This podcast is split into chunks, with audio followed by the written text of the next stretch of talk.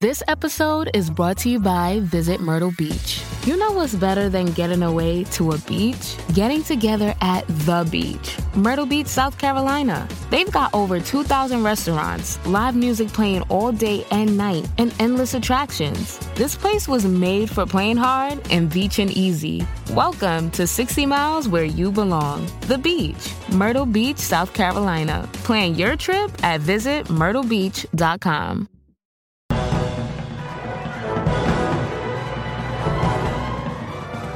Hello and welcome to the one hundred fifty-first episode of the Filmmakers Podcast.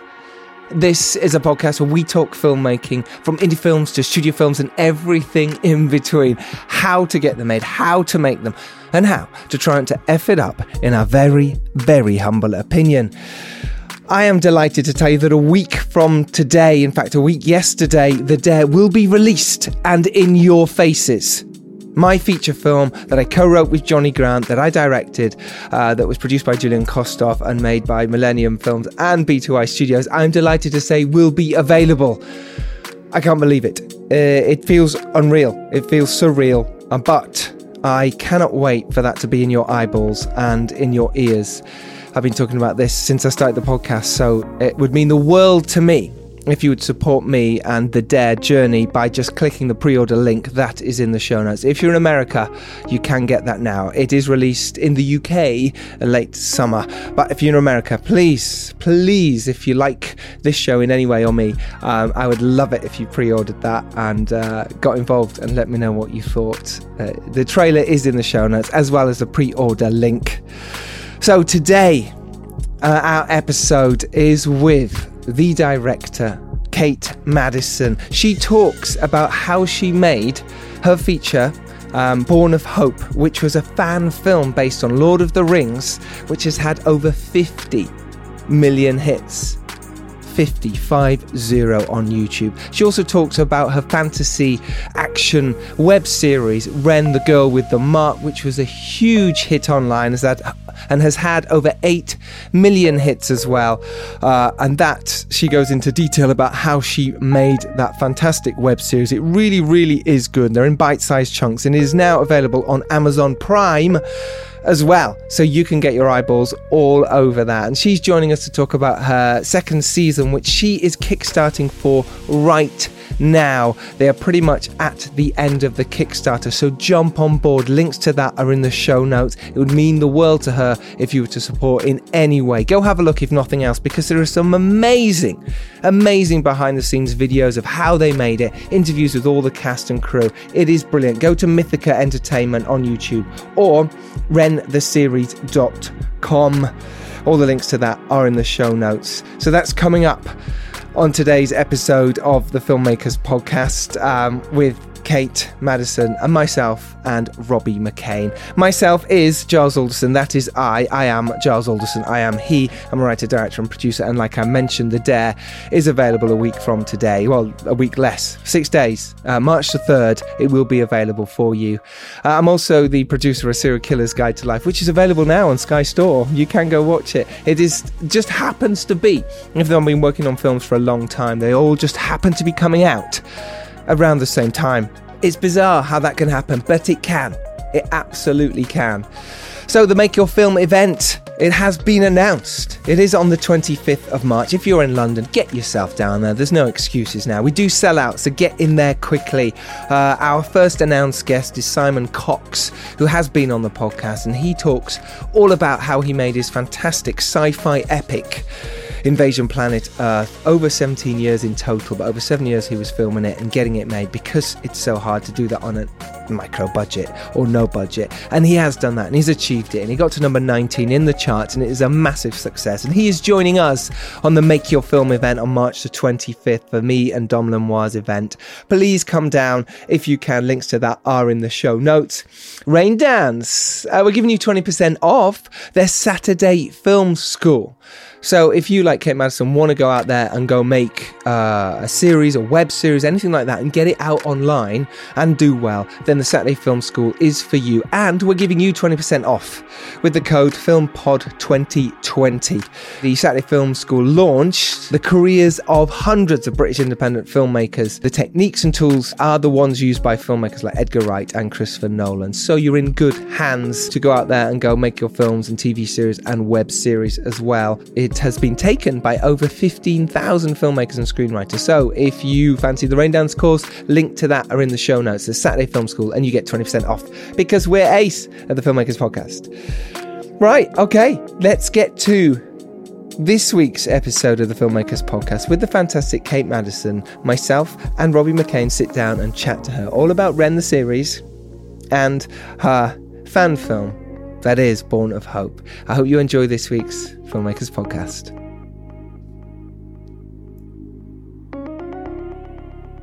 Uh, Kate, thank you so much for joining us on the Filmmakers Podcast. Thank you for having me. It's a pleasure. It actually is a real pleasure. Um, we'll talk about Ren in detail because it's an amazing achievement to make anything generally, but to make a really ridiculously success, successful YouTube sort of series, it's a fantasy led with swords and sandals, is pretty impressive. Thank you. Yeah, it's, uh, I've, I've been very lucky. I, I've, um, like uh my my projects are sort of, they always take a a, a while to get going and, and and do because they're so big, mm.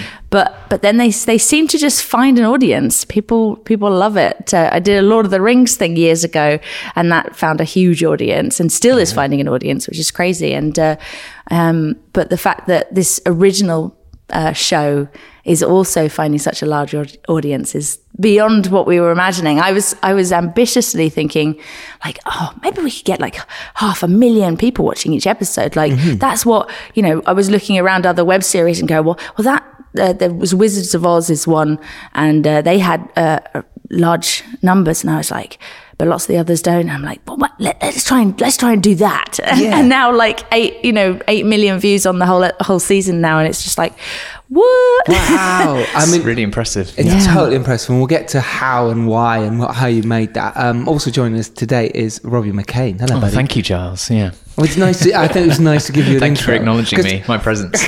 I was going to not, and then you spoke. I was like, oh, shit, I've got to do it. Oh, no. He's giving himself away. I know, totally. Um, doing the classic thing of talking before the introduction. Introduction, yeah, yeah but that's a good thing, I think. That's what we like. Because I'll do the main podcast. Introduction at home, yeah. I imagine. We are in Raindance. Um, we are. And thank you, Raindance, for letting us have this space today. It is slightly echoey, but Robbie's going to work his magic, yes. I imagine, on the edit and production. Basically, I've just thrown this Putting at you Putting the pressure now. On, Giles. I've made you do this episode. Yes. Have you been, Robbie? Because we're in the middle of uh, T V series right now.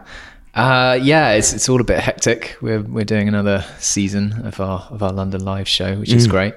Um, and yeah, it's been a lot of shuttling drives back and forth to editors across London. So getting getting a fair few steps on my daily step count, which is good. It's basically full on, isn't yeah. it? When you're doing something, you know, that isn't though it's London Live is is yeah. We don't have assistants we, on this show. We don't have no. assistants. So when we've got to do got everything to do ourselves. Everything. So as as producer, you kind of got to do all the things that you would Call normally sheets. Have yeah runners and, yeah. and research assistants for, so mm. so we don't have them. So when you look at the credits uh, on Hot Topics, just two it's people just, is it Robbie did this, Giles did this, Robbie did this, Giles did this. It's kind of like the joke credits from, yeah it's the joke Monty yeah. Python or something like yeah. that yeah. We start making up names for each other. But filmmakers yeah. will be used to that, you oh know? Yeah, yeah like yeah. I mean that's that's the whole, like, it's so part of independent film is being able to do more than one job. Mm. I agree um, with that. Or being yeah. able to do every job. Well, exactly. I mean, that that's basically it. But yeah, exactly. You sort of end up doing uh, everything because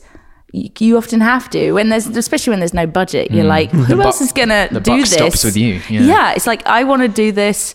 Um, who else is going to slog away, you know, doing this edit or doing whatever when there's no budget to ask people to do it? It's mm, like, yeah. and, and it's, It's tough, but you learn a lot um, because yeah. you have to. You have to. You, you do. So you have learn to. Every job. Yeah. How, when did you start learning every job? Because you were an actress and you still are. Um, when did you learn to say, oh, I'm going to do the other side of the camera? I, I mean, pretty much straight away. Um, really? I mean, well, I say, um, so yeah, I, I've done acting since I was a kid and really loved all that sort of creative stuff. There was a group in Cambridge uh, that I got involved with. The just, Footlights, obviously. Uh, no, yeah, if only. No. Yeah, it was just, it was Cambridge... Uh, the Cambridge Filmmakers Network at the time. Um, nice. There's various groups that sort of come and go from Cambridge, but there's a lot of filmmakers in Cambridge. And uh, yeah, I, I got involved in them and uh, and did a, helped out on a short film. I think I was the script supervisor on that very oh, first well. film. But a lot of, you know, typical of short film, or very, of every film is pro- problem solving, but things went wrong on that production. It was just a weekend shoot. And like on the Sunday, every, we had to basically start from scratch. And it really taught me to sort of, because I couldn't be a script supervisor anymore. There was no script. We were starting again. It was the moment where I went, I might be able to direct this mm. or, you know, direct something. Because just sort of seeing how um, interactive it is on a film set, you know, like there is always someone who's got your back. There's always someone with ideas. Um, and, and just know, realizing I had ideas of how to do things. Um, and being good with people as well. Yeah. And I can see you're good with people straight away. And I think that's really important as a filmmaker, as producer, director, in that top end crate. But actually, I think in any role in the filmmaking. My my sort of attitude is always that it's it's hard work making a film. Like, it, yes. it can be fun. Mm-hmm. Um, and the end result can be amazing. But it, it, it's a lot of work. It, it's it, a little bubble you disappear into. And you, you really you know, do. And... Um, And and just and generally in life as well, life is hard. Like, let's make it easier on ourselves. I, so I like that positivity environment. Mm-hmm. I, I'm not good with sort of like people being neg- like too negative about stuff or whatever, or bringing mm. things down. So um, yeah, so I do try and cultivate a, a fun set, uh, a, a, a working set, but mm-hmm. one that's pleasant to be on. You know, I I don't want. Um, Uh, people to to not be enjoying themselves and things, or not sort of having uh, feeling like. Also that uh, cultivates creativity as well. Yeah. Like if people feel free to be able to speak up and sort of suggest things or whatever, and they don't feel oppressed by whatever, um, then uh, yeah, it's just a much nicer environment, and we just get on with it, sort of thing, yeah. and and try and and not. Yeah, not let it stress you out. So I think that helps me not getting sort of stressed, and and not having other team members who get, or at least openly, yeah, everyone gets stressed, but like don't, totally. don't bring that out on other people, I think really helps. Mm, yeah. Um, yeah. And then just bringing in people who, who have that same kind of attitude of mm-hmm. we're trying to make something, we're aiming for the stars, let's see what we can do, sort yeah. of thing. And, and people love that, I think. Absolutely. Shoot for the moon, isn't it? I think yeah. it's I think it's vital um, yeah. when you do that. So obviously we're here to talk about Ren. You're, you're in your Kickstarter right now. For season two. For yeah. season two, which is ace, the fact that it's done so well and now you're going, well, let's do another one. Yeah. Which I, is super exciting. It was always the intention that it was a an ongoing series. Mm-hmm. Um, and finally we're at a stage where we're like, we're going to make new episodes. If if the if the audience wants it, we'll make more. Like Yeah, which Absolutely. is, and this is super. Uh, so everyone knows, Ren is a web series. Yeah, there's there's five sort of ten minute episodes mm-hmm. that make up our season one, and you can watch them all on YouTube. Yes. Um, but we're also on various other platforms, including Amazon Prime, which is mm-hmm. so good. We thought it was best to condense it all into one episode instead of five ten minute episodes with all the previously ons. Um, and so it's edited into a forty-five minute cut. Um, and that's uh, with with so there's some some, some scenes tweaks. have been tweaked just slightly. Yes. There's like a couple of extra shots even. It's like the Godfather saga cuts where they, yeah. cut, they cut one and two together. Yeah. Yeah. Yeah. yeah. Well, let's jump back to why you thought about doing this, because it's really hard to do a fantasy series anyway. Swords, sandals, that kind of vibe. You know, yeah. with at the time you're thinking, oh gosh, we've got no money. Production we, design is production yeah. design is huge. You know about so this, Giles? I do know about this because you've Robbie. done King Arthur. Mm. Absolutely. And Arthur how, and Merlin, Knights of Camelot, and you've done the Boudica short. The Boudica short as well. Yeah, yeah, absolutely. Well, we've had some people who've worked on that, uh, yeah. who also worked on Ren. And I think, I know how hard it is. But why did you come up with the idea in the first place to to do this? Talk us back through there and how you built the audience. Because you could have chosen easier concepts to yes, do short you could have. Series, could have. I don't you? seem to have easier concepts in my mind. No, but that's fantastic, because a lot of people maybe don't necessarily... They might have ideas for films, but they might think, mm, they'll never mm. be able to do that because it's such a big budget. Yeah. But you obviously shown that you can do that. You know, yeah. you, you, we live in an age where you can yeah. do a lot of these things by, you know, being a bit clever and, and yeah, getting, getting the right people on board. F- figuring out how you can attack something like this from what angle to, to make it doable is, is the interesting thing I find with mm. fantasy. But because this is the first thing you also directed, as far as I can tell. I might be wrong, but in terms of... I, I haven't done a huge amount. I directed Born of Hope, the Lord of the Rings fan film. Was that before the Ren then? Yes. Ah, okay. Yes. That's brilliant, by yeah, the way. We'll get on to that. It's basically a Lord of the Rings fan film, yeah. which isn't... like the, an hour and ten minutes. It, yeah, it's, it's it's pretty much a feature film, like Lord of the Rings prequel. It's. I, I'm amazed you did this, and again, so okay, so this is first. Yes. Right, I thought it was after. Right. No, this is this was ten. This has been out on the internet now for ten years. It's had about fifty million views or something crazy. Fifty million views, which is insane. Let's is jump insane. there first, and okay. then it'll bring us to Ren. Obviously, now that's why you want us to do Ren and do the sort of you you've done that world. Mm. Why do Born of Hope? Why do your Lord of the Rings fantasy film? And because that must have been ridiculously hard. Well, yeah. So um, I was luckily uh, still young and naive. And thought the world would take well, over. Pretty much. Great, yeah. Because um, I had, like, before that, I I'd literally uh, had done, I'd helped out on a couple of short films of that. And then, and I uh, directed a, sh- a short, well, I say a short film, it was a half an hour film. Mm-hmm. Um Uh, again, which was sort of, yeah, sword fighting. It was it was nicknamed Bufflander, that one, because it was a bit Buffy, a bit Highlander. Bufflander. Yeah, Bufflander. It was actually called Into the Darkness. I think it's on the YouTube. Really, it's not good. But um, Bufflander's a better title. Yeah, exactly. Bufflander, Bufflander is great. But it was like, yeah, it was ancient. It was de- demons and angels and an ancient book, and someone had, you know, a human who was caught in the middle of it. Was, you know, it sounds epic, but um, but it needed some work. Fine, but, but a great experience. Great experience. You, right? I totally like that was my like. Like I did not do film school or anything like this. It, mm-hmm. um, I, I learned from watching movies, from watching a few probably tutorials. I had a few books or whatever, but really I just went out and made stuff. Um, and I was lucky that I also had a team of people around me who had the knowledge and, and helped guide me through, which is okay. so important too.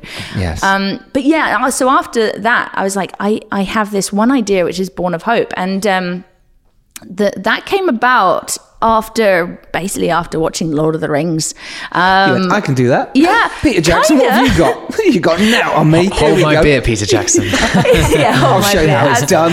It was nineteen Oscars. I know, I know. It's just, I watched, I watched that that film and all those films, and um, and then I was. And I, I think I was also watching all the behind the scenes. And I it was love those so, behind the yeah. scenes. Amazing. Yeah. And watching those behind the scenes, I was like, oh, I want to have an experience like that. That looks mm. like such an ex- like thing to, to work on, to that mm-hmm. the, the friendships that were made, all this sort of stuff. And there was something that was just drawing me in.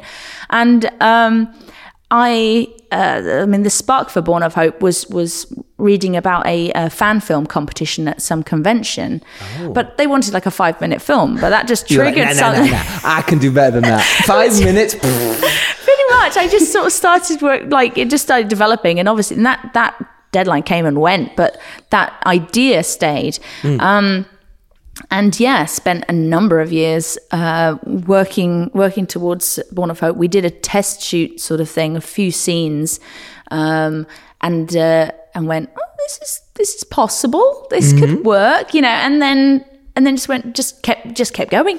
Really. Um, did you did you know?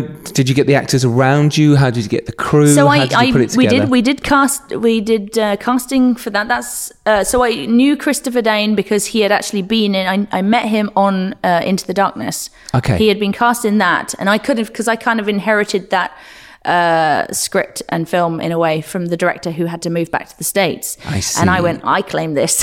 Absolutely. I want this. This is my kind of film. Mm. Um, and he played Aragorn so, slash Arathorn. Yes. Yes. Uh, no, he played Arathorn. The father of Aragorn. Aragorn was a two-year-old in that film, uh, yes, pretty much. Fine, or two-week-old, okay. two-year-old. Get it right, James. No, well, you've got like a million Lord of the Rings fans shaking their fists right now. Shaking their fists. Absolutely. Did you raise any money for this? How did you Yeah, so, I mean, Born of Hope was also crowdfunded, really. This is before Kickstarter and Indiegogo or any of these sort of sites were in existence. But I started f- self-funding it because at that time... I had money. Well, um, but then I became a filmmaker and yeah, that disappeared. Yeah. um, but I had a little bit of money in, in the bank and I started sort of self-funding it. And then realized very quickly that this was not, e- even though, you know, it, everyone was volunteering, all this sort of stuff, but just feeding people, just um, um, Travel, costumes, costume, wigs, everything yeah. like that. And so we, again, we turned to the audience who were watching because we were, because they'd seen the, I'd, I'd gone around with the test shoot footage and we put that out. Um, uh, and I'd gone to some conventions and got the likes of people at uh, Richard Taylor at Weta had sort of seen it and given us a kind of thumbs up, wow. which was like amazing. Yeah, I love that. And he's all this a legend sort of stuff. In the, he is in the a Lord legend. of the Rings behind the scenes. Yeah, absolutely. I've been very lucky to have met him and things, and it's it's great. And um, yeah, so that all helped. So we had a kind of bit of a following, and obviously there was a lot of Lord of the Rings fans out there, and we just turned to them and said, we want to keep making this. We want to finish this film because mm-hmm. we were sort of filming it in sort of chunks. We filmed it over a year and a half in the end. Um, okay. And uh, we turned to them and just had a PayPal donation button thing and just there enough trickled in to, to sort of keep the production going. And that's amazing. Did you find them through like fan sites and stuff like that? I think, yeah, we just, um, I'm, I'm trying to sort of remember where it all got put. We just put it on YouTube. Uh, I think that we did a little fun video called Don't Give, which was based at the time on a, uh, a video called Don't Vote, which was a, a lot of celebrities in America doing a sort of like, don't vote unless you care about healthcare, blah, blah, blah. And we just like wow. re-scripted it to us. Going, okay. you know, don't, don't, you know, don't, don't give, yeah. oh, unless you want to see this, and like, you know, so like all this kind like of reverse was, psychology. Yeah, yeah, it was a really fun video. Like, and we just we we didn't rip it off. We just uh, we were inspired by it. Isn't and, that how we as filmmakers are? Isn't that what we should be? We're yeah, inspired we were by inspired. other people's work who are great. Yeah. Had you planned your shots? Had you sort of really gone through? Because it's it, the woodland looks great. Some of the action looks fantastic. And I'm like, okay, this is this is really decent. Now, I don't know if you've seen Phil Hawkins' Star Wars yes, uh, Origins, of course. Which has got Christopher Dane's obviously involved yeah, in Phil Hawkins I love Phil, stuff. Yeah, and yeah I was great. like, yes, when he was talking about sort of doing that, I was mm. just like, yes, yes, this is I it. did the Phil, same. Phil, you've got to do it. Got to do it. Absolutely. Yeah, and it's great. Um, and I felt the same with yours when I watched yours. Uh, I was like, wow, there's some really strong sort of look to it, and really well made the sword fights and everything. I was like, hang on, this this is really good. So had you planned that? Had you sort of storyboarded in any way? Had you set up how you thought this could be? And I didn't probably storyboard enough, certainly. Like, but I think there's probably a sort of storyboard in my head, even if I didn't necessarily have it down on paper. Uh-huh. Um, but certain things, it was just, um, you know, what can we do on the day and things. Um, so a bit of a mixture, which is why it's so interesting that it does seem to have a cohesive look to it. Mm-hmm.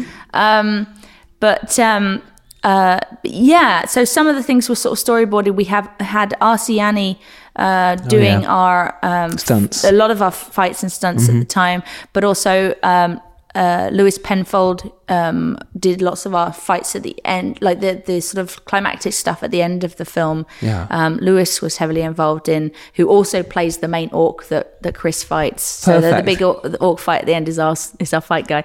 Um, and uh, yeah, so we did a lot of we we actually one thing I was able to do, which we weren't so able to do with Ren because of time and things, uh, was to do a lot of uh, fight rehearsals and sort of workshops. So we did workshops where people would play orcs and play rangers and like look at the fighting styles and things. So it was really fun to just explore all of that stuff. It must have been amazing. Yeah, yeah. We got some, there's some lovely behind the scenes stuff of, of people running around as, as orcs and doing orc fights and, and people as rangers and, you know, like how hard it is to get so low and sort of all doing scuttling around and things. Yeah. And I, I got involved in that. We were all just playing orcs at times. Yeah, which like, has been fun. Um, and in terms of location then, because again, you've got all this woodland and it looks great. Is that in Cambridge? Did you manage to blag stuff? Because again, there's no budget really. No. So uh, yeah, what we did. So uh, the main location really for um, for Born of Hope was um, was West Stow, Anglo-Saxon village,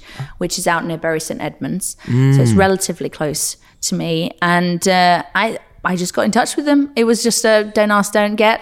But that's the philosophy you need to use. Totally. Uh, so yeah, got in touch, and and they were they were up for it, and I think, you know, it was that thing of like, we come for one week and then and then we're like, can we come again? Can we go? It's sort of in a way. Mm. Um, but but we just did it. We, the place stayed open to the public the whole time. So um, because so you've and, got people watching as yeah, you're filming. Yeah, sometimes we just had we had sometimes well. we had big crowds, and sometimes you just get two people wandering around going, what is going on? The woodland uh, in Born of Hope and in Wren is Epping Forest, right near London. Is like, it really? Yeah, I okay. I've. Um, I can't remember if I sort of found that, because at the same time as Born of Hope, uh, my friend started making um, Hunt for Gollum as well. Mm, and okay. so uh, so I think he may have discovered the area in Epping Forest first, and then I went, well, that's good. Let's, mm-hmm. you know.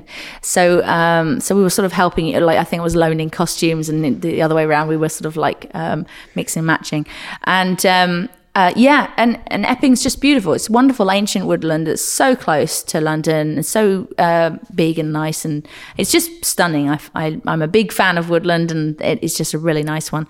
Yeah. So we went there a bunch, um, and uh, yeah, we managed to sort of like get that for a s- very small fee. But I think what's really interesting what you said there is, if you don't ask, you don't get. And I think as filmmakers, you just have to. And people are so scared of doing that and going, oh, I better not make my short because I haven't got a house, I haven't got this. Yeah. But if you just ask, yeah. people say yes. I mean, people, could, you know, the worst they're going to say is no. And then mm-hmm. you can ask someone else. Mm-hmm. But, you know, like, yeah, with, with Born of Hope, we, we got all this amazing stuff. Um, Norton Armories, uh, who have now been sort of in a way partners with us, or have worked with us uh, so much. Um, they they supplied a bunch of um, this rubber armor for our orcs. And again, I just, I went, your stuff is cool. It's cool. Would you, would you be interested mm-hmm. in helping out? And uh, and John brought a whole load of our armor, and we dressed up our orcs and just added to what we had. Um, and all of our Kanath army in Ren are all dressed with um, the armor from Norton Armories as well.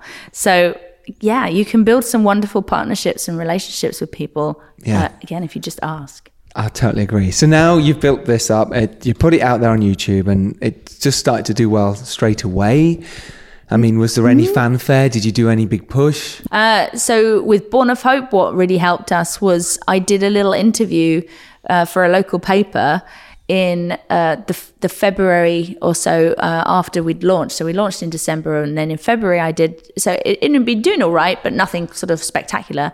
I did a little interview for a local paper, and the next day all the papers wanted, like national wanted to know about it. It suddenly became a story that took off, because it was like, you know, super, super fan spends life savings making, you know, in six years making this film or whatever. It became a story. Yes. And everybody wanted to talk to me for about two days and then it's gone again. But it, like, so I was on the news, I was on Radio two, I was on various things. Um, and, uh, and that obviously peaked Uh, the the views a lot. So what's important then, I suppose, for anyone trying to get the film out there is keep doing the P R, keep doing the publicity, yeah. keep talking it's, about the it's film. It's hard, you never um, know. You know, yeah, it's hard to get that thing. I was very lucky with the last one that it, uh, yeah, that it found a story. The people that someone locked onto a story that really worked for it, um, and it can be hard. You, you're making an, an independent film, like a lot of other people, finding that story. If you if you can try and sort of uh, pitch a story out there that's going to get someone hooked, then that would be great.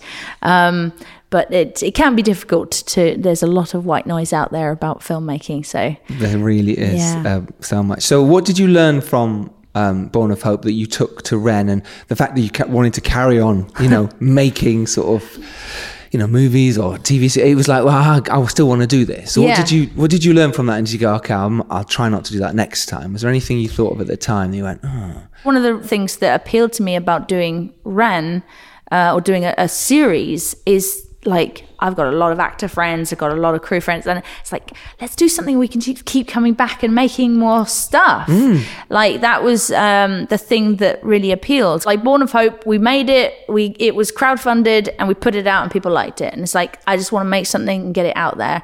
And so that's kind of why I went, what if we could sort of make a bunch of shorts that become like a web series? So why don't you tell our lovely uh, listeners what Ren is about. Um, Robbie will then play the trailer, and then we'll talk about the making of it. Okay. Um, so Ren is about a young woman who um, lives in a very provincial town. She's uh, looking after her family. She argues with her father um, and finds herself out in the woods encountering a couple of outlaws who have stolen a thing called a wreather. And this wreather gets broken, and the it releases a spirit which goes inside of Ren, gives her a mark on her face, and this in her world is not good. Uh, she's essentially possessed by a demon and basically run away from the Kanath, who are now pursuing her. Um, so yeah, we we launch into what happens next, basically. The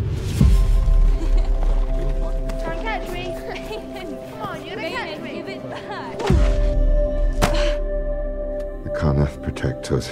Why don't you like them? You don't know them as I do. I know they saved us from the marked ones. There's only one reason why they'd be in Lingard. But no one here has ever seen a marked one. Who are you? Get out of here! A Mari spirit. It's found a new vessel. I'm marked. What have you done, Ren? You won't go away, will you, Ren? I can't leave. My family needs me. All the people you know will think you're evil, dangerous. They will hunt you down. Anyone caught harboring a mark will be punished. Anyone caught helping a mark will be punished. Anyone caught in support of a mark will be punished.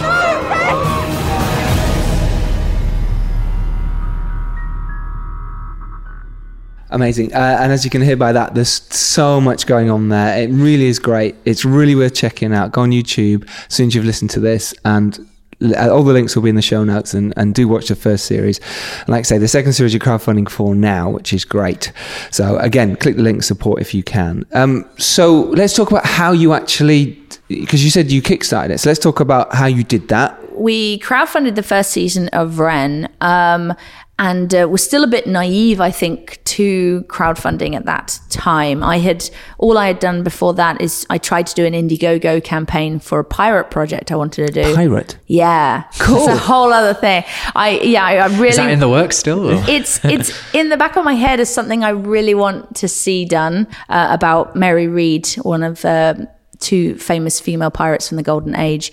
But yeah, so the pirate project like was just a was a taster of how how to do it. Um, and then for for Ren, and we did go and shoot a trailer in the end for that. That was a whole other thing. But uh, so what did you learn from doing that that you then applied to the Ren campaign? So building on that audience as much as possible. So so the audience of fantasy. Yeah. So for season one, obviously genre. We hadn't made a Ren at all. We, mm. It was very much like, this is the idea. Believe me, it's going to be good, which is hard to sell. Like, um, and uh, and although we had, you know, at, at, even at that time, millions of people had watched uh, Born of Hope, we didn't have like a, a big mailing list of people or something. You, you can't really contact people on YouTube very easily. No. So people can see things and disappear again. Um, so uh, it was quite a, a, um, a hard campaign last time. It, it, and, and we raised a lot of money mm. uh, for Kickstarter. It was like thirty-six thousand we ended up raising Huge last time. Huge amount. Yeah, for, for, to a try, to, for a film. Web series, especially if you for like. A, yeah. yeah, for a project like this. I definitely feel there's a as, there's a proper psychology involved in crowdfunding. Mm. Um, Tell you us know, about that. Well, just... Please. Yeah. just, just in the sense that... Because listeners want to know. Like, yeah. Well, I mean, uh, we... We just we last time, you know, we were we were struggling a lot more than we are now, which is brilliant. Um, but you know, so you know, we hadn't hit fifty percent, for example, by halfway through our campaign, and it was mm. like, this is this is tough. So we really had to sort of nudge to try and get those.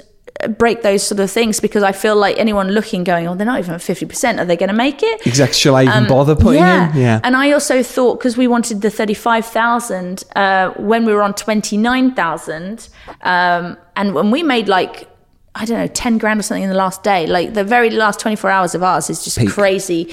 Yeah. Um, and, uh, but you know, does twenty, twenty-nine thousand seem unachievable to to, to to thirty-five in comparison to thirty thousand? Like, I was just looking at it, just trying to sort of figure out all this psychology and sort of like, how mm. do we, you know, how can we sort of thing, and, and trying to sort of encourage people to, can we get to thirty at least, so that yes, then, then it feels more achievable and, place, and all yeah. this sort of stuff. So, so a lot of it is about like giving, you know, making sure people... Um, are feeling confident that the project is definitely going to come through, and yeah. like, you know, making sure that you're you're showing people that you're on an upward trend. Why we set our target is what we did because of um, knowing our, our audience, this time we'd been we'd spent a year collecting, um, uh, gathering people onto our mailing list to to find those fans who really wanted to help, mm. um, and then doing a pre-pledge thing to see how many of them really are willing to click a button and, you know, say that they're going to give. And and from all of that, we were able to sort of put together something to go, okay, I think this is what's achievable. I think this is how many backers we'll get. Hopefully we'll get more, whatever. Um, but uh, it's still a bit of a, a, a guess, guessing work at the end. Um, but we, uh, yeah, we've we've hit our twenty-five percent, which is great. Mm-hmm. We would have loved to have hit thirty by now, but you know, we're doing really well. We're, we're not even a quarter of the way uh through, and we hit at a quarter, so yeah, this is, is this is good it is good it is, is good. good yeah I remember when we did the Food for Thought one, uh and I think we were on we raised seventy-five k in the end, which is ridiculous. It's and amazing. You did that with Indiegogo, right? Or no, Go we fund, did it with Go crowdfunder crowdfunder ah. Yeah, and it was specifically targeted more for environment friendly, and mm-hmm. we were targeting people who care about the planet, you know, more than just actor friends or, you know, this, we, we were like, these are the people we want to target. And we specifically, not like you were saying, it's about really thinking about who your audience would be and going, right, if we target them this week and this is who we're going to push then, and oh gosh, if we've raised over that much by then, we can then go to these guys and say, hey, we've raised this much, all we need now is this to get that bigger push. And that's exactly what you say, it's about being clever with it and actually yeah. really thinking about it. So when you needed to find build up that initial email kind of list that you were saying, like yeah. what was your process for doing that? Were you going to like different forums or like different, you know, websites about, you know, that were interested in the fantasy genre, or, you know, how, what was your process for for acquiring that kind of initial list of people that you so were yeah so we started off with our uh, initial fans, so we did have obviously people who backed last time, mm. our cast and crew from Born of Hope. Uh, no, from the first season of Ren, but also from Born of Hope. Yeah, okay. So all of those sort of any uh, we did. I did have a mailing list for Born of Hope. So again, all all of those people were approached and said, "Want to join this new mm-hmm. mailing list?" Basically, because of and and also with the whole data collection recent, relatively recently last year, um, we we sort of restarted our mailing list to a certain degree and and asked people to come across. So um, uh, we've been encouraging people to move across rather than just put everyone together. Um, we wanted everyone to verify that they definitely wanted to be on and all this sort of stuff. That makes sense, yeah. Yeah. Um, but yeah, so we started off with what we already had. And then e- like even at events and stuff, we had a sort of, you know, sign up. Sign up sheet. You know, sheet, That's yeah, clever, yeah. On our... Um, all of our um, our uh, mail outs and stuff. So like we really started pushing this um, beginning of last year. Uh, and so it's mostly been through social media. So mm. all of our, our posts are trying to encourage people to get to to come come and join the mailing list to show support. We we basically set a target of um, about five thousand sign-ups to kind of uh, go, okay, if we get this many sign-ups, we can probably we can launch our crowdfunder. So we, we yeah. got an idea of how many people we might need, um, and and then it's just desperately trying to encourage people. We've now got like we've got a hundred thousand subscribers now on our YouTube channel, which is ridiculous. It's and, incredible, and amazing, yeah. yeah. And uh, but trying to like convince them to come over to a mailing list is quite difficult, yes. you know. So, um, can you though with YouTube? I suppose I imagine you put up your crowdfunding video on your um, yeah YouTube. channel, yeah, and then I suppose you can put links under your uh, all the other videos and keep when someone puts a comment, go, hey, go here to support. Is yeah, all there's that a lot sort of, of that going yeah. on. Okay, e- even on the Amazon Prime, if, if someone's commented and maybe sort of said, why is there only one episode? I'm like, well, we're currently trying to do more. So there's Perfect. a lot of that sort of stuff trying to sort of uh, find people who clearly are interested and make sure they know that the crowdfunding funding is happening. Mm-hmm. Um, and uh, yeah, and uh, some press and various things. But yeah, just just building that list, just just encouraging people from all the social media to sort of come into an actual mailing list so that you can contact them, because otherwise people can easily miss a tweet and they can mm-hmm. easily miss yeah, anything. Yeah. Like even if they follow you and even if they got the notification bell on, even if they got this, yeah. whatever, like it's so easy to miss stuff. Um, like I find out about crowdfunding that my friends have just done and I'm like, what, how did, and how did I, I miss I'm, that? I'm your friend and I missed that you were doing this. Mm-hmm. So So it's so important, and, and the mailing list has definitely been really good for that. Um, yeah, so they do say email is one of the best ways to do crowdfunding. We really worked hard at making sure we were emailing people all the time. And the same group, if you haven't done yet, please do. And guess we're nearly there. Yeah. And it was a full-time job. It was There was it, no yeah. question about it.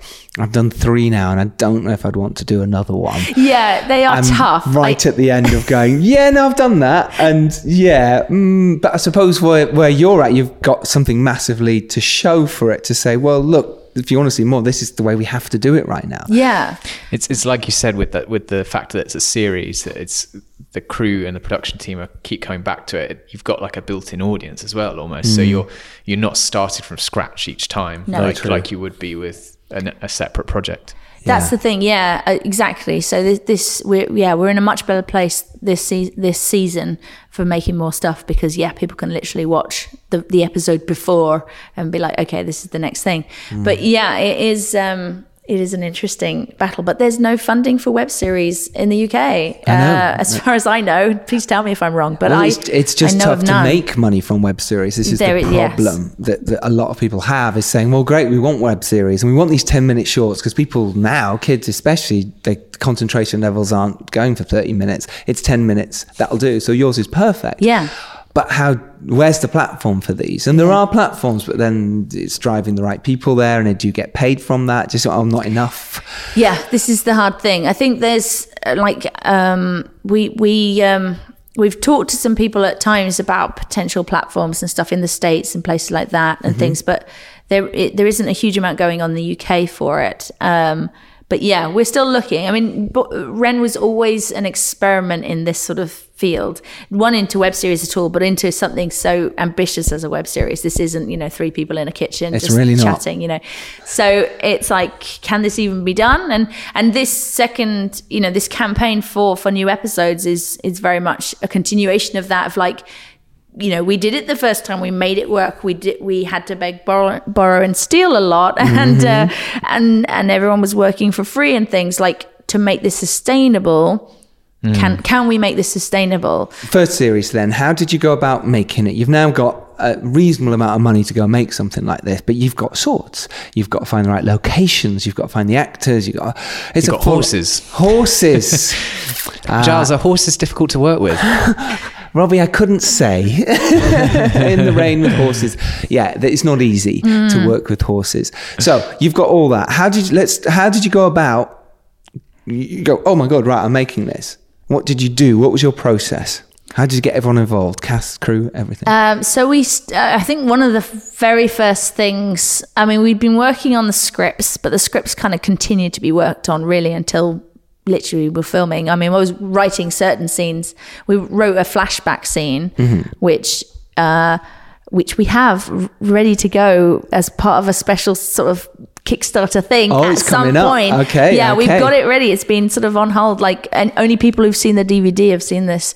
Um, but that's that's waiting for a special wow. occasion, basically. Exclusive content. Yeah, so basically. You've got to do that with your crowdfunds. You have something saving later. Yeah, and guess yeah. what? You so, could get this. Okay. You know, and it's and it didn't end up in the show. And we're like, right, we, we put out a deleted scene relatively recently, and we're like, well, let's save this one for. for this yeah. so um, and just to say, you wrote it with Christine and Michelle yeah. um uh Michelle Golder, Golder yes, she was our producer and she helped out a bunch on the story as mm, well great. And Chris and I yeah wrote the thing uh and uh, so we went out and started f- casting. I think feels like one of the first things was, we need to find Ren and we need to find Hunter. Uh, Chris was going to play Khan, so we, yep. there was a few other roles, but but who was going to be Ren was mm. kind of the main thing, because it's called Ren. It's called you Ren. Need a kick-ass we knew girl. we knew straight away. It's like, this is a bad idea. Don't call it Ren. Yes, let's call but, it anything else. You know, um, but yeah, so we we went out and uh, we did a whole bunch of casting. We we got self tapes in. From people, um, I quite. That's, did you put it out on Spotlight? Did you just do it on your we socials? Did it on, we did it on on a lot of things. I think we ended Mandy up on Spotlight at the time, Casting Call Pro, which is now Mandy dot com, yes, and uh, probably shooting people in various places. Um, and we got a whole bunch of self tapes from people, which were awesome. And then from that, we we brought in a few people to to read for the roles, and I actually did casting. I really like. doing gr- kind of group casting almost. So mm. I did, I, I auditioned Wrens and Hunters together, sort of thing. And we mixed and matched people. That's cool. Yeah, well, I just, I mean, I think... It's easy for the actors, right? Yeah, I mean, like, that's a good way to do this it. This is the thing, like, yeah. acting is reacting so much that if you're just reading with someone sitting off camera, and sta- yes. just standing there statically, and I'm like, this, one, it doesn't show me very much what you can really do, mm-hmm. and it doesn't give the actor much to play off. So uh, this was a perfect way, I thought, to do it, um, where, yeah, you can get two of them interacting with each other, doing scenes, like making the scene come alive, not just standing there doing the lines. Yeah. Um, and so, yeah, we did all that, and we found uh, we found Hunter that way, but I didn't find Ren. I was like, there's some, there were some wonderful actresses, mm-hmm. but I was like, I don't think we found them. And um, we went, so we would kind of went back into like, who else haven't we f- found? And I think Harriet, who was helping me with casting at the time, uh, I'm not completely sure, but I think she actually found Sophie on Mandy dot com and asked her if she would send in a self-tape. This is Sophie think, Skelton. Yes, this is Sophie Skelton. So I think that's the way around. Either that or Sophie found it. I'm not completely sure um, how it happened, but Sophie sent in a self-tape and we were like, that's that she's she's really cool. And um, Harriet brought her in for a casting, which I wasn't able to attend for some reason. I can't remember why. Um, but I wasn't able to be there for that very first casting. So again, just watch the, f- the film of it. And I was like, I think, I think this is right, but let's get her and Duran together. And, uh, and so, and that was the, the point where I was like, okay, yeah, no, we found them. This is and Ren and Hunter. J- Duran Fulton Brown, who played yes. Hunter, and Sophie Skelton, who's obviously a big star now from Outlander. Yeah. Which is incredible that you found her first. You know yeah. what I mean? I'm sure she'd done loads of other stuff. Her, they they yeah. claimed that they found her, but we found her first. Yeah, of course, of course you did. This episode is brought to you by Visit Myrtle Beach. You know what's better than getting away to a beach? Getting together at the beach. Myrtle Beach, South Carolina. They've got over two thousand restaurants, live music playing all day and night, and endless attractions. This place was made for playing hard and beaching easy. Welcome to sixty miles where you belong. The beach. Myrtle Beach, South Carolina. Plan your trip at visit myrtle beach dot com. So it's yeah. great. So now you've got your core cast. Yeah. How then do you go about shooting it in terms of finding the locations? Like you say, you used Epping Forest, but in terms of you've got to get your swords, you've got to get your armor in, you've got to get... Yeah. Your, if- so locations was a big thing. We found someone who had some space, and I was going to sort of just borrow a bit of car parking space uh, or talk to him to, about, to try and borrow some car parking space. And I went and uh, met with this, with Bill, and he went, I do have this other place. Hmm. This place in Caxton. And I was like, oh, that look. And he showed me a picture, and I was like, well, that looks that looks huge. Yeah. Uh, I don't know if we, you know. Anyway, we went and checked it out, and I went, this is this is huge, but this is cool. And this is a car park. No, this was this was Caxton's. This was a. Uh, they shot uh, the Dead Marshes in a car park. I mean, on yeah, yeah, I mean, it can you be shot done. Yours and some of yours well, in a car yeah, park. Basically. So uh, no, this was a warehouse that used to be used as sort of a paint factory thing. Got yeah. And so. Talk, talk to Bill and managed to do a deal with Bill. So again, don't ask, don't get. There you go. Um, and uh, and yeah, and so we we took over this this place for almost six months. And despite at, the, at first going, we'll just use a little bit, we used the whole place. They keep in the pushing end. Out a bit further yeah. and a bit further. Yeah, it's like, Bill here today. No, we'll use over that area. I there, mean, then. Like yeah, he just gave us the whole. Like we had the whole place. So like office, we had production office, we had makeup and costume spaces, we had a uh, big green like, green room that expanded into a bigger green room because we had so many extras.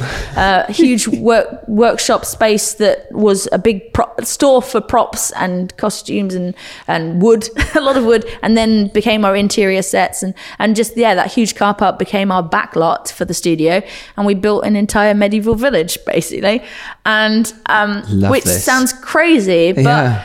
it gave it it was it was a lot of work, but it also we had the freedom, we had a whole you know we had months to build it. Mm-hmm. um And then, and we could build a three sixty set. So you could design it essentially. You yeah. could design how you want to shoot it by, you know, this yeah. is the setup. This is what I want. Exactly. So Amazing. It just gave us a lot more freedom. And obviously we were restricted again because we were doing it ourselves. So, you know, uh, one of the reasons, interestingly, that our aspect ratio is uh, is two three five mm-hmm. is because most of the buildings have no roofs. Ah, got you. Yes. Yeah, yeah, yeah, it makes so sense. Yeah, you can't shoot any higher. And then there's a little, there's maybe, uh, you know, uh, um, half a metre of corn pretending to be a roof. Because and then it stops. It, uh, isn't that amazing? As filmmakers, we we go see a location, we go, yeah, this will work really well. It's six foot high. Yes, yeah, fine. It's got no roof. That's not a problem. Then you go, you put a camera in later and you go, oh, shit, what yeah. are we going to do now? We have to do close-ups or push. Yeah, yeah. It's amazing, isn't it? So, You've got so to think about that. We deliberately chose a, a, a wide aspect ratio to help us with that a lot right. because we're in the village a lot. Yeah. Um, and crew was easy to get, was it? Because, again, you're not really paying much. It's... Yes and no. I mean, uh, so, again, a lot of people came on board uh, either through knowing us or other people who had gotten board. Mm-hmm. Um, one, one area we really struggled with and was quite a crucial area was makeup. Yes. Um, we... I mean, because you've got a quite, a, it's, you've got the mark on her face, but yes. you've got this, uh, you know, the stabs, the look, the mud. The, it's got to look worn in. It's got to look good, yeah. Mm. And and so we, and the mark especially was a bit of a nightmare to sort out, um, because it, it we, ha- you know, I had this sort of idea of this sort of originally sort of bioluminescent sort of thing that maybe sort of like almost ripple wants to feel organic. It mm. needs to look like it's a sort of a thing coming from within, all this sort of stuff. And you try that with makeup, it's so hard. Yeah. And again, like, yes, if we could have got a special effects makeup artist as our head makeup person, but with no budget, that was really difficult to do. And in the end, our kind of one of our main makeup Uh, people became um, was a student who'd never done any film stuff before, and yeah. we we kind of dragged her in really, and she suddenly was like, I can't. She you know she says in her the interviews, I, I can't do this, I can't do this, but like and she but she did it. She you know and yes, it would take two hours pretty much to get the mark on every day, and and the big plans for like, well, we'll get one of those those tattoos, and, mm-hmm. you know, fake tattoos, and we'll use that. Just get but, a real tattoo. Yeah, it. yeah. Stick a tattoo. Probably would have been easier because obviously you'd now. Somewhere in the middle of we pretty nowhere. much in the middle of nowhere yeah, yeah. So like, how did you manage that and getting food there, all that sort of stuff? So uh well Michelle Golder, our um producer slash production manager slash everything everything yeah. I mean, she, because as soon as we were filming, I was now directing and so everything, you can't so produce as I can't harder. I can't be in the office making things happen, so she was there. She was the like the little legs beneath the duck. I mean, she did such a stunning job. That's I a like great that. That's a great analogy for a producer. She I is. am the legs beneath the spinning duck. I love that. Every it doesn't produ- bigger up put, enough I don't I'm going to put that on a t-shirt. yeah um, But like she, you know, so to me, there's a lot of things that I almost don't know how these things happened. We were fed every day and well, and, and it was because people like Michelle, sometimes Michelle would literally be cooking, or some, she'd managed to get some other volunteer in to mm-hmm. cook, or, uh, you know, we tried to, we tried to do it also a bit more professionally and got, got in a van, uh, sort of like a Mexican sort of burrito van yeah. one day. And it, it was, they were lovely. But it just didn't work because one, because it, they weren't a, a film thing, so they weren't ready for it, and That's they literally it, were yeah. asking every single extra on our big day, "What do you want?" And oh. they wrap it, and it took forever. And we've had that. It's true. You've got to make sure you get film people in, even though more expensive. Sometimes yeah, we just needed they pre-made. They know what they have to deliver all at the same time when you're ready, not yeah. when they're ready. Yeah. It's about you, because you might go over an hour for lunch, so it's like okay, well, yeah, and this yeah. and it's all cold now. Yeah, I had a foldaway sofa, sofa bed in the production office that I would usually camp down on, uh, and there was a lot of blow-up beds in the ma- the makeup room became a big place where people camped. Downstairs there were it was tent village, so our act some of our actors so Sophie Sophie was sensible and she went back to Michelle's and like had a proper bed, but like but that means but she had she, to come in early, but then she was getting her makeup done anyway, well, and hair, yeah, so exactly so, right. so um but yeah there was a little tent village for, for Duran and Nick both camped there when they when they were down and mm-hmm. so, so it was kind of and, and it meant that, you know, at three in the morning we were sometimes having Nerf battles. But do you know what, that whole thing, it even sounds fun. It you know was. I mean? You sort of go, you'll never forget that. Yeah. Those people who worked on that and worked their asses off for, for nothing, for peanuts, will never forget that wonderful bubble that happened. Yeah. And just it's there forever, you yeah. know, and that's why it's so nice that it's done so well. Yeah. And you can just go, yeah, no, they're proud of it, you yeah. know. So yeah, yeah, we did that, we helped, and it was horrible and hard, but do you know what? That's why we do it. Yeah. Exactly. Yeah, which is great. I didn't have a question at the end of that. No, I just sort great. of faded out with a, with a, this is where you play triumphant music. It's Come true. Back in with-, with Ren, one of the things I know, I personally was like, I want to make sure I get this done too, mm. which is I want to get to know people. I want to feel like I have uh, experience, the experience of making the show, the, back to the days of watching the D V D of Lord of the Rings and going, yeah. these guys are having a great time. And it's like, this is, this is all part of it because, because yeah, it becomes that bubble. And yes, you get this thing at the end, but make sure that you enjoy the experience of it as well. Uh, even, even if you don't get enough sleep. Yeah. And you won't. No. Any film like it, just, you're not you going to get sleep. Anyway. Just, so you might as well just embrace that from exactly. now. You're not going to sleep. So get your camp bed out. And if you get some sleep on it, great, good for you. Yeah. But if not, here's a Nerf gun. Yeah. So from there, from the shoot, which sounds so much fun. And it's great that you said, I'm going to have fun, because actually after the Dare, where I didn't have as much fun, I let the actors do their thing, and I tried to stay away as much as possible, which was very hard, but there was it was it was such a tough shoot. So on King Arthur, I was very much like, I'm going to enjoy that just as much as I can in the rain and doing all that sort of stuff with horses and playing with swords. Um, uh, so moving on to the edit then, because, you know, doing this, it was you edited as well with everyone else. There's a few of you who, who edited it. How, what was that process like? Sort of putting it all together and then getting it out there onto YouTube, you know, how yeah. how was the edit? So I was mostly uh, doing that on my own, and then help, and and then once once it was sort of compiled together a lot more, I was able to uh, to um, get a friend, uh, si- Simon, who is a professional editor, who obviously I would have loved to have just handed over to. Of course him. You would, yeah. Um, but it was like, this is that isn't going to be possible. But can I can I take some of your time? And I literally would load my my Mac at the time into my car in the passenger and drive to his down in London. Oh my gosh. And then unload it, and then we'd be we'd sit there for a few hours going through the edit, um, and sort of going, have you got this shot? What about this? Or maybe tighten this. Yeah. Chris and I both kind of edited Born of Hope, which is incredible. Again. Again, yeah, and I think I think I probably did Into the Darkness. So I kind of learned through filmmaking. I was always doing the editing side of things. I have more of a skill for narrative editing, like linear editing, than I do for anything else. Um, uh, but uh, but yeah, like it's an it's an interesting. Again, it's all useful for the learning process. Um, but even then, you know, we, you think you got enough coverage, and you still find something missing. You're like, oh, yeah, I don't know. Like Simon would be like, have you got the shot where she looks? Have you got that reverse? And I'm like, No, no, no, we didn't get that. no, no, we got everything it, else. Yeah, just, like there's so many shots from, and we didn't get that one shot. Sorry. Yeah. Um, but yeah, and, and actually like through that process, uh, we, we did decide to do a, a pickup shoot a year later. Oh, um, wow. Okay. Of some things that we could do. We couldn't do everything, but we did a bunch of stuff with a bunch of extras, um, just to enhance our episode four more than anything. I see. So that was really interesting. Fine. Did you always know that it was going to be ten minutes per episode in terms of, was that always the format going in? Yes, we, we had written it in that way. So it was, it was written with, you know, this is the end of this episode, this is the end of this episode.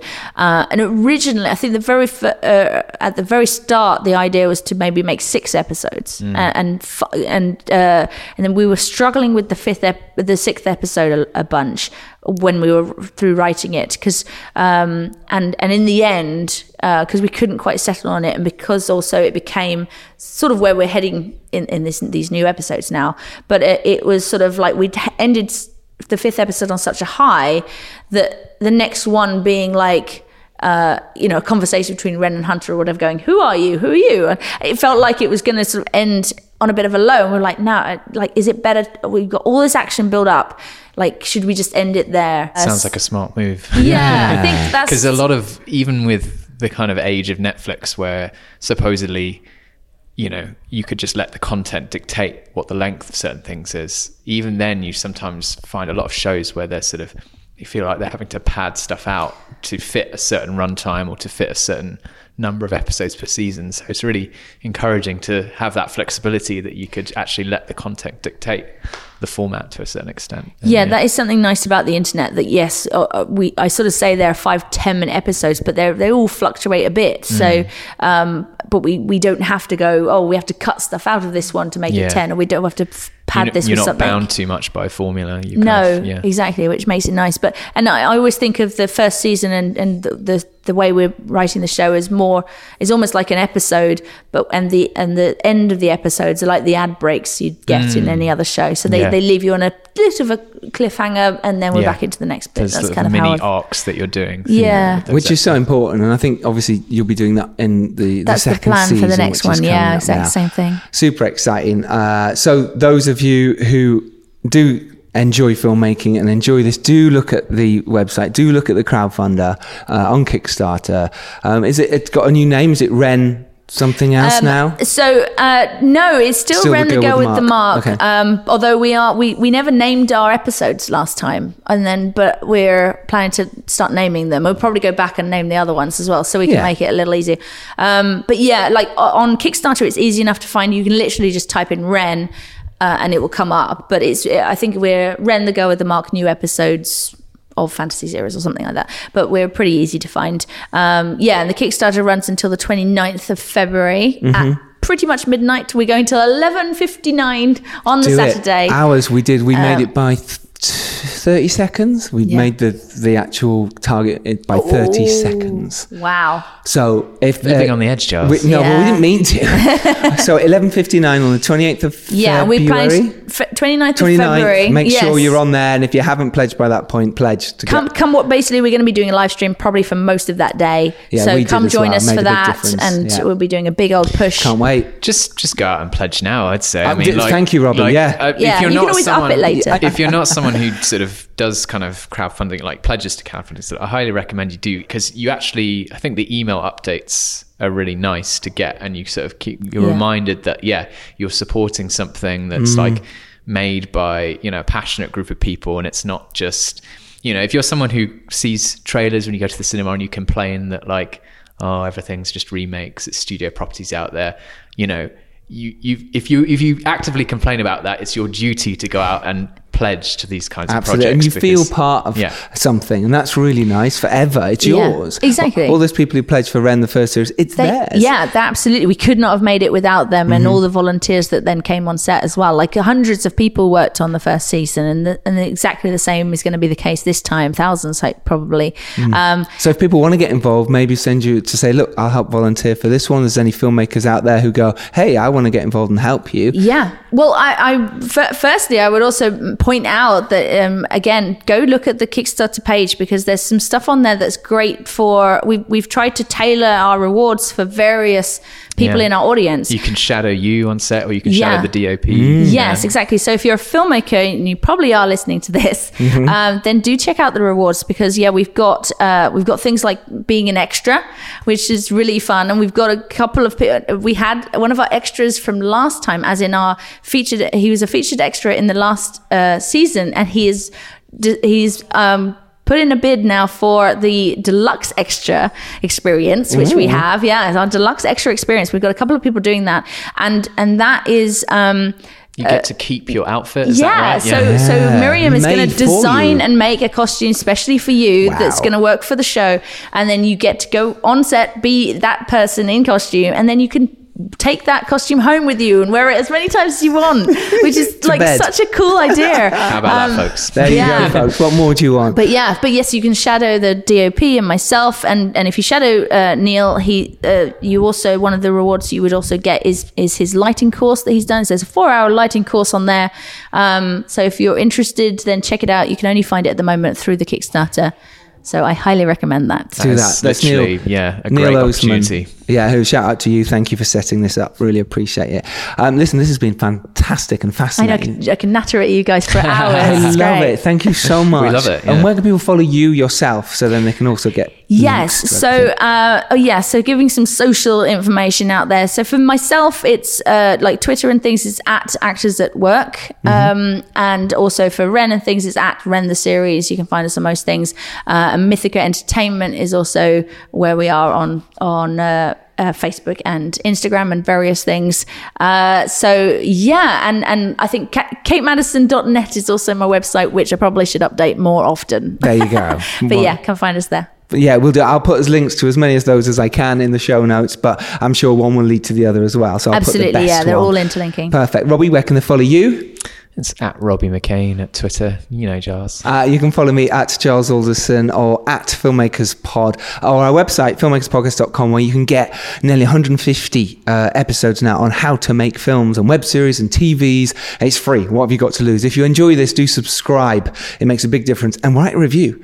That also really helps us. Write yeah. a lovely review and say, hey, you guys are ace. Because yeah. And tell your friends. Tell so your friends. Important. Tell your I, friends who are filmmakers. I, I'm just going to add another little plug for the Kickstarter yeah. by saying the same thing, that uh, you do not have to go to the Kickstarter and pledge money if you cannot afford to, but please do spread the word, because like sharing and social boosting of all these sort of things, podcasts and, and things, anything that you like, tell other people about it so that they can like it too. I totally agree. But what's your lowest pledge? Is it a pound or? Yeah, we literally yeah. have so, a, so a pound stick pledge. Stick a pound in and then you part the team and you get the updates yeah. and you yeah. feel part of it. It's literally worth, you know, like, It, it, yeah. you can't even think of something it's worth. Exactly. Not even a packet of Chewits. No, exactly. It's nothing. And and that will get you into our back. So basically, it'll get you into the next sort of section of, of the camp. After the campaign, we got a backer kit pledge uh, manager, and then there'll be other, you can a la carte a little bit there okay. and just go, oh, I want that, I want that. So you can make that decision later. If you're not sure at the moment, just put in the pound one,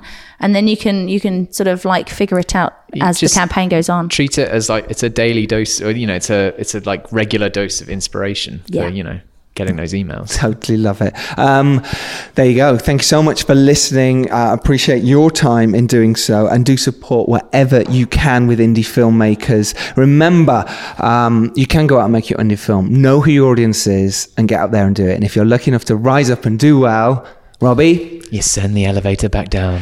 Thank you very much for joining us, Kate. Really appreciate your time. You're welcome. And we will see you all next Tuesday. Take care. Go make your film. Bye-bye.